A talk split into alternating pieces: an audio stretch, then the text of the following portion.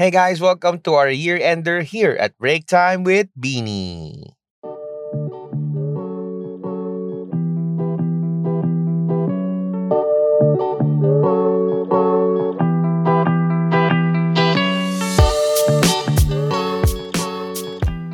Hope everybody enjoyed their Christmas and uh, you know the long holiday kung meron man kawawa sa mga working o online student na may silang yung vacation but you know still um, it's a good thing na parang bumabalik na yung holiday spirit natin dito di ba? Bumabalik na yung mga family gatherings mga handaan you know mas may budget na para sa mga bonggang foods at mga pamasko sa mga inaanak. And fireworks are just around the corner once again. Of course, I'm sure most, if not all, of us are excited to kiss 2021 goodbye. And why not? 2021 has been a freaking tough year. Yung iba sa atin nawalan ng trabaho, uh, nawalan ng loved ones sadly, and relationships that ended because of disconnection, love life man yan o hindi. Tumahak tayo sa mga bagay na nahirapan tayo later on and um, we just experienced a lot of struggles, a lot of anxiety sa 2021 na to. And also, it was a year full of hurt. Because throughout this year, tinatry nating bumangon. Nahampasan ng delubyo. You know, personal problems, um, financial struggles, and a lot more. But we kept rising up. And with persistence comes a lot of pain, not gonna lie. But if there's one thing we should do before 2021 ends, it's not despising it and being glad na it's over na. It's not burying the memories of this year six feet below the ground. One thing you should do sa pagtapos ng taon na ito is to look back and see it on a different scope because the lens we are using may cause us to see pain, suffering, struggles, which are all very much valid, don't get me wrong. But we need to see it from a different perspective before truly moving on to another year. Gratefulness is still an underrated attitude to have, but it's a must bring for the upcoming year. Unang-una, dahil grateful people experience fewer aches and pains and they report feeling healthier than others, according yan sa isang study published in Personality and Individual Differences. A uh, leading gratitude researcher as well, si Dr. Robert Emmons, confirms through his research that gratitude effectively increases happiness and reduces depression. Sino ba namang may ayaw nun, di ba? Aminado ako, hindi ko specialty to. Kaya if anything, this episode is for me unang-una. And secondly, sa inyo na rin. Dahil nakikinig naman kayo ngayon, so halina't samahan niyo ako. At sabay-sabay tayong mag-throwback na mga bagay na we can be thankful for 2021. Para masabi natin ng magaan ng loob at walang bahid ng sarcasm ng salamat na lang sa lahat. At kung ang pagdating ng bagong taon merong countdown, edi magka-countdown din tayo sa mga bagay na we can be grateful of for this year. Starting at number 7, memes. Before we dive deep and get all heartfelt and serious, yes naman, let's take it light muna.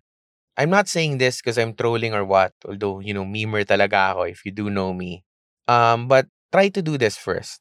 Isipin mo yung last meme or last couple of memes na nakita mo sa Facebook o Instagram o kung saan man yan, perhaps kanina o kahapon, what did those memes make you feel? I, for one, can say that it made me happy. It made me laugh.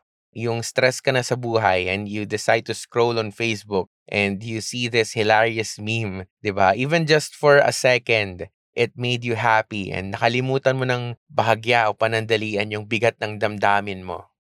Kailangan kasi natin ng escape sa reality minsan and sometimes memes provide us the comfort we never even asked for but needed during that time.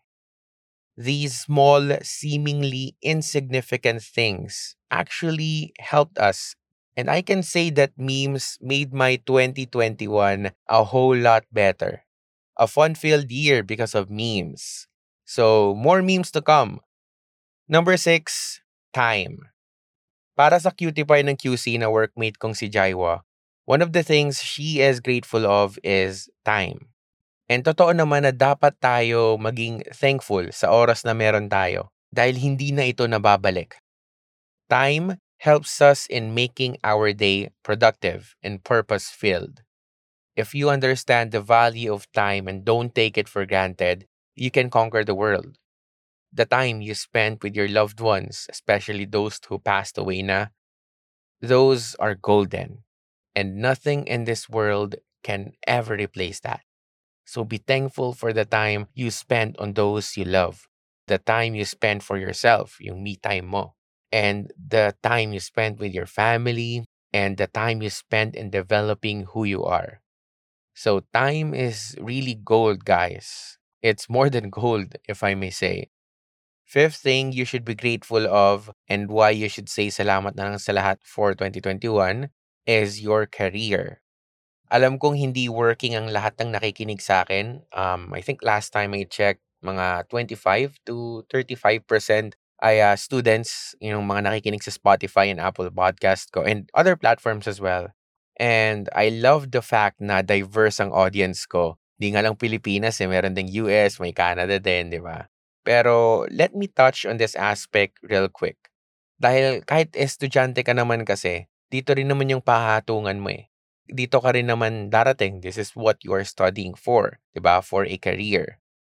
And let me say that despite of everything that happened, we should be grateful for our work. Because kahit anong sabihin mo, kahit unfair yung company mo, kahit toxic sila, kahit mali yung kultura, kahit bulok yung sistema, the fact of the matter is it puts food on the table. And I'm not gonna be the stereotypical Asian boomer parent na sasabihin, mahalin mong work mo no matter what and wag mong alisan yon. You know, I'm I'm just saying, try to be a little bit more thankful because you're able to enjoy better food, go to nicer places, and experience more things dahil kumikita ka during a time kung saan hindi lahat nagkaka-chance kumita. Isa sa kababata ko and kalaro ko rin sa basketball palagi, Jeremiah, shared to me how he was so thankful sa current job niya dahil, oo, maganda yung compensation and all. Hashtag manlilibre na yan soon. um, but more importantly, dahil pina-work at home talaga sila and the equipment was all taken care of, pati allowances. So imagine, you know, this is one of the things you should be grateful of because you have the option to work at the comfort of your home and be able to spend more time with your family, with your pet, sure, with your mga halaman. and of course, um, less risk from COVID, di ba? Huwag natin kalimutan yon. So yeah, napakakapitalista ng mundo, lalo na ang Pilipinas, underpaid tayo. Oo, oo, oo. Totoo naman talaga yun. Eh, nakakabwisit naman talaga. Pero, you know, sa pagtapos ng taon na to, puro frustration at galit ba yung dadalhin mo sa sunod na year? So somehow, di ba, still be grateful for your company, your managers, your supervisors, your workmates. And when you plan to resign sa January, magpaalam properly. Ah, di ba? Hashtag good influence. Charat. Um, fourth thing to look back on and be grateful of is true friends.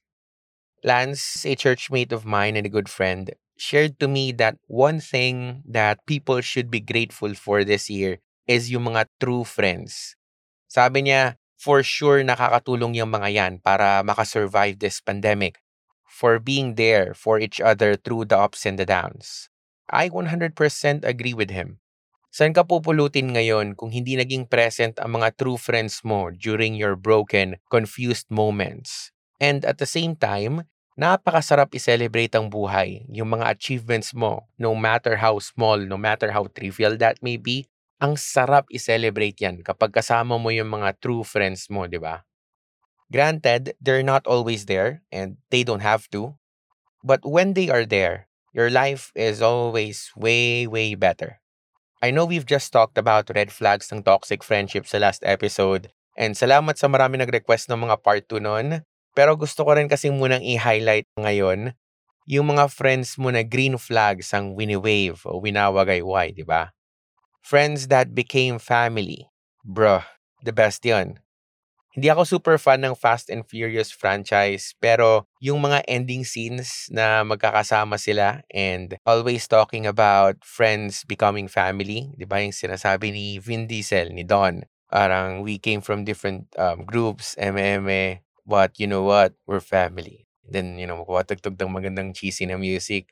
And um, call me cheesy rin, but you know what, that just gets me every time because I really, really am experiencing, you know, how friends became, you know, your family. And I really appreciate that. And actually, habang nire-recap ko yung mga true friends ko, I can't help but remember the snapshots in my memories. Parang nagkaroon ng uh, throwback din yung pag-iisip ko habang gumagawa ko ng outline na to. One of the memories that I remembered is yung habang papunta kami sa Subic ng mga friends and churchmates ko Nakailata ako sa gitna, nagpapa-aircon, and we were just talking, sleeping, laughing with no fear of judgment from anyone and not harboring any bad intent. Sabi ko talaga sa sarili ko during that time habang naka-chill and relax ako, sabi ko, this is the life. Not because I was rich, although I wish I was, charat. Not because I achieved everything I wanted in life. Long way to go pa ako, but I'll get there. But because I am in the company of true friends. But it always doesn't have to involve travel or a big celebration. Sometimes a chill night at Starbucks with matcha cheesecake and hibiscus tea on a Thursday night is enough to make you realize how thankful you are of a true friend. Number three is good health. We hear this every time. And when I asked around what are the things that they want to be thankful of, nag-echo talaga tong point na to, especially sa mga kilala ko like si Bonica and si Jerem. Pero kahit alam natin na we should be thankful for good health, are we really though? Just the fact that you're listening to this podcast, you know, not being in the situation between life and death, it's already a blessing. This year, buhay na buhay ito sa akin. Kasi lagpas na sa bilang ng daliri ko ang times na pabalik-balik ako sa medical city because of a kinda serious but not too serious health condition. Um, but it was serious enough to get me off my sofa and try to improve my lifestyle for my health. Thankful ako sa HMO ko and sa extra budget na meron ako dahil ilang samgyup din yung katumbos ng mga binabayad ko para sa gamot. I want to have a whole episode about my road to healthier living kaya hindi ko muna ikikwento yung lahat Pero if you wanna see a sneak peek of my achievements, go and follow me on TikTok. Yes. It's um at break time with Beanie.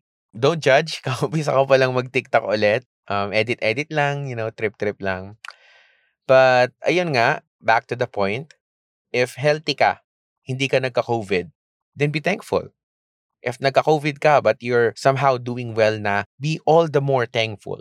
And this doesn't just apply to yourself, but to your family and to your loved ones also. Ang dami kong kakilala na nagka-COVID, yung mama, yung papa, yung uh, lolo, lola nila. And one thing I know is that it wasn't easy for any of them during that time. Lalo na't pati sila, di ba, nahawaan or, you know, close contact, um, quarantine, 7 days, 14 days. Kung alam nyo lang yung stress at hassle na magka-COVID ang household nyo, lalo na kung hindi naman kalakihan yung bahay nyo, ay, nakaka-stress yung ganon. And I know it's a painful memory to look back on for some of you who are listening. I'm not gonna force you to reminisce if it hurts that much pa.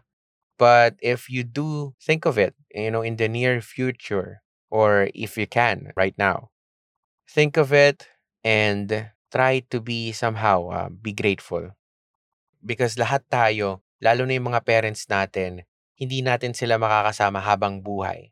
So if you are proceeding to 2022 with them, that's something to be very thankful of. Second thing is something you might not have heard of, but I promise you we need to be grateful for this. It's redirection. My pastor, Kuya Allen, is the one who gave me this idea. And nung binasa ko to, sabi ko, Oo nga. Thankful tayo sa mga bagay na dumating. That's good. Pero paano naman sa mga bagay na naiba? Mga pagkakataong inaasab natin na hindi dumating dahil may mga nakaabang pala na mas better. and mas suitable sa atin.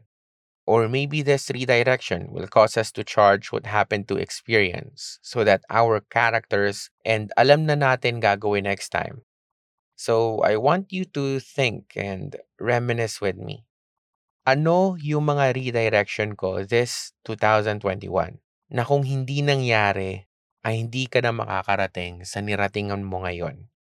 Whether it's meeting new people or the one, na sana all. Or losing people, amen, char.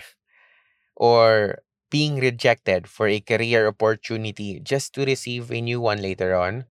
Or kung ano pa yan, kahit wala pang magandang good result ngayon. Isipin mo at magmuni-muni ka. Dahil mahalaga na magaan ang puso mo sa mga redirection na nangyari. Para kapag may shakening na nangyari sa'yo sa 2022, mas kalmado ka na. At alam mo na that this may be a redirection for the better. You're not gonna panic. You're not gonna be so anxious. You're not gonna, you know, curse the wind and you're gonna be calm. You're gonna be filled with peace. Because you know that this is a redirection. Sabi nga ni Kuya Allen, he is thankful for redirection whether it is painful or convenient. Now we're down to our last thing that we gotta be thankful of for this year. And for this last one, I so, so agree with this. We have to be thankful of life. I love the fact na ang dami rin sa aking sumasang-ayon dito. Most of what I will share for this point alone actually will be from Hannah, Braille, Chess, and Erica. Parang sila na yung gawa ng script ko sa part na to eh. Um, anyway, thank you so much guys sa input nyo. And first and foremost, I want to say na ako mismo na blessed ako sa mga sinishare nyo sa akin about this point and allow me to impart some of it to our listeners, okay? Life is not only fleeting, sobrang fleeting siya. it lasts for a very short time. Before we know it, yun na pala yun. Especially this year. Hindi mo alam anong mangyayari bukas. Nandito ka pa ba? Kaya mo pa ba bukas? Nandito pa kaya ang mga minamahal mo sa sunod na linggo? No one could ever really say for certain. As it is written in the 27th chapter of Proverbs, Do not boast about tomorrow, for you do not know what a day may bring. A psalmist also said on, I think it's the 144 chapter, Psalms 144, verse um, 4, I think. It was uh, said there, Man is like a breath. His days are like a passing shadow. Shinare ko to sa very personal episode 15 ko that sometimes being alive is already challenging to some of us. It's emotionally exhausting, you know, just existing, no cap. And the fact that you've survived throughout the year, I applaud you for that. And I am celebrating it with you. Because to be honest, if you, you know, cease to exist, the world would be a less beautiful place.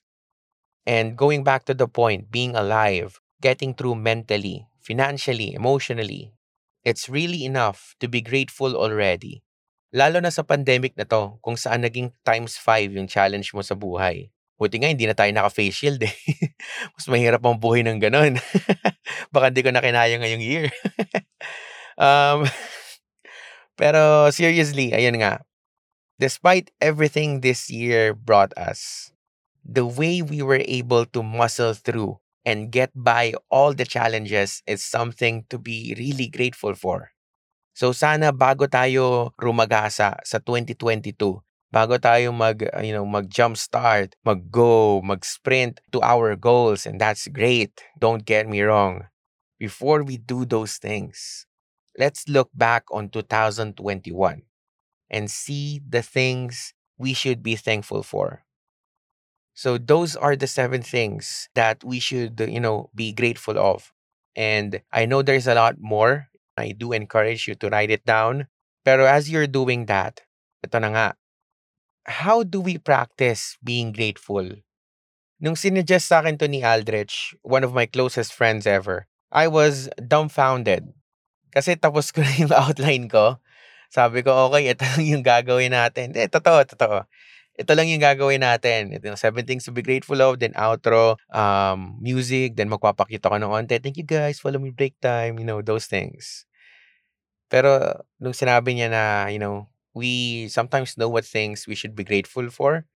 Pero how how do we practice gratefulness? How do we do that? Sabi ko, oo nga no. Paano nga ba?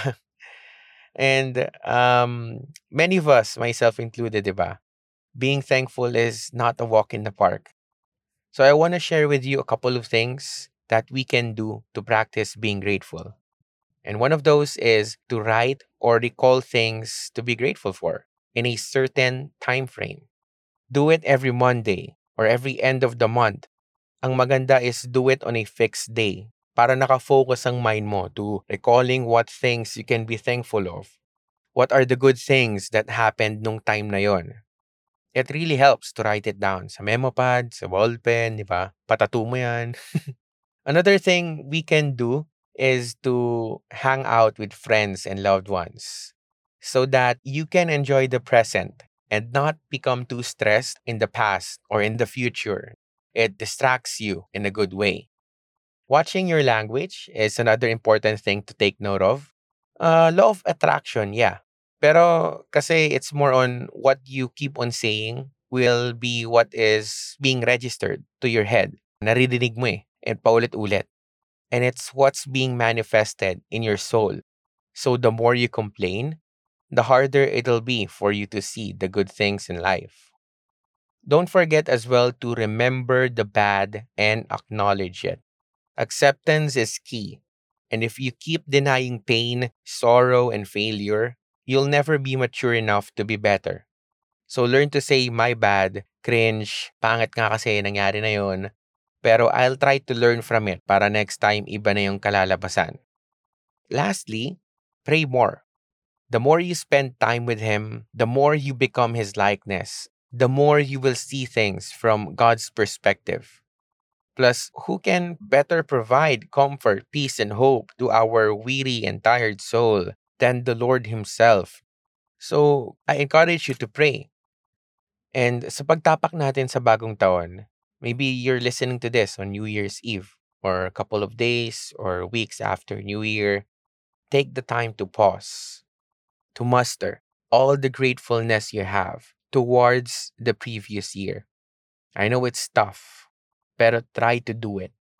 Instead of saying salamat na lang sa lahat in a very sarcastic way, kahit hindi palabag sa loob mo totally. Go ahead and say to everything that happened to 2021, thank you. And next, 2022 na. Let's go.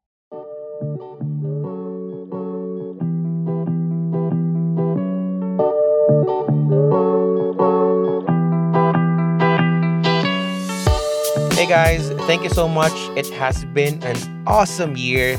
13 episodes were added during 2021 and ang daming pinagdaanan sobra ng podcaster nyo. Pero andito pa rin tayo sa break time na ito. Salamat sa lahat ng sumusuporta sa break time na to.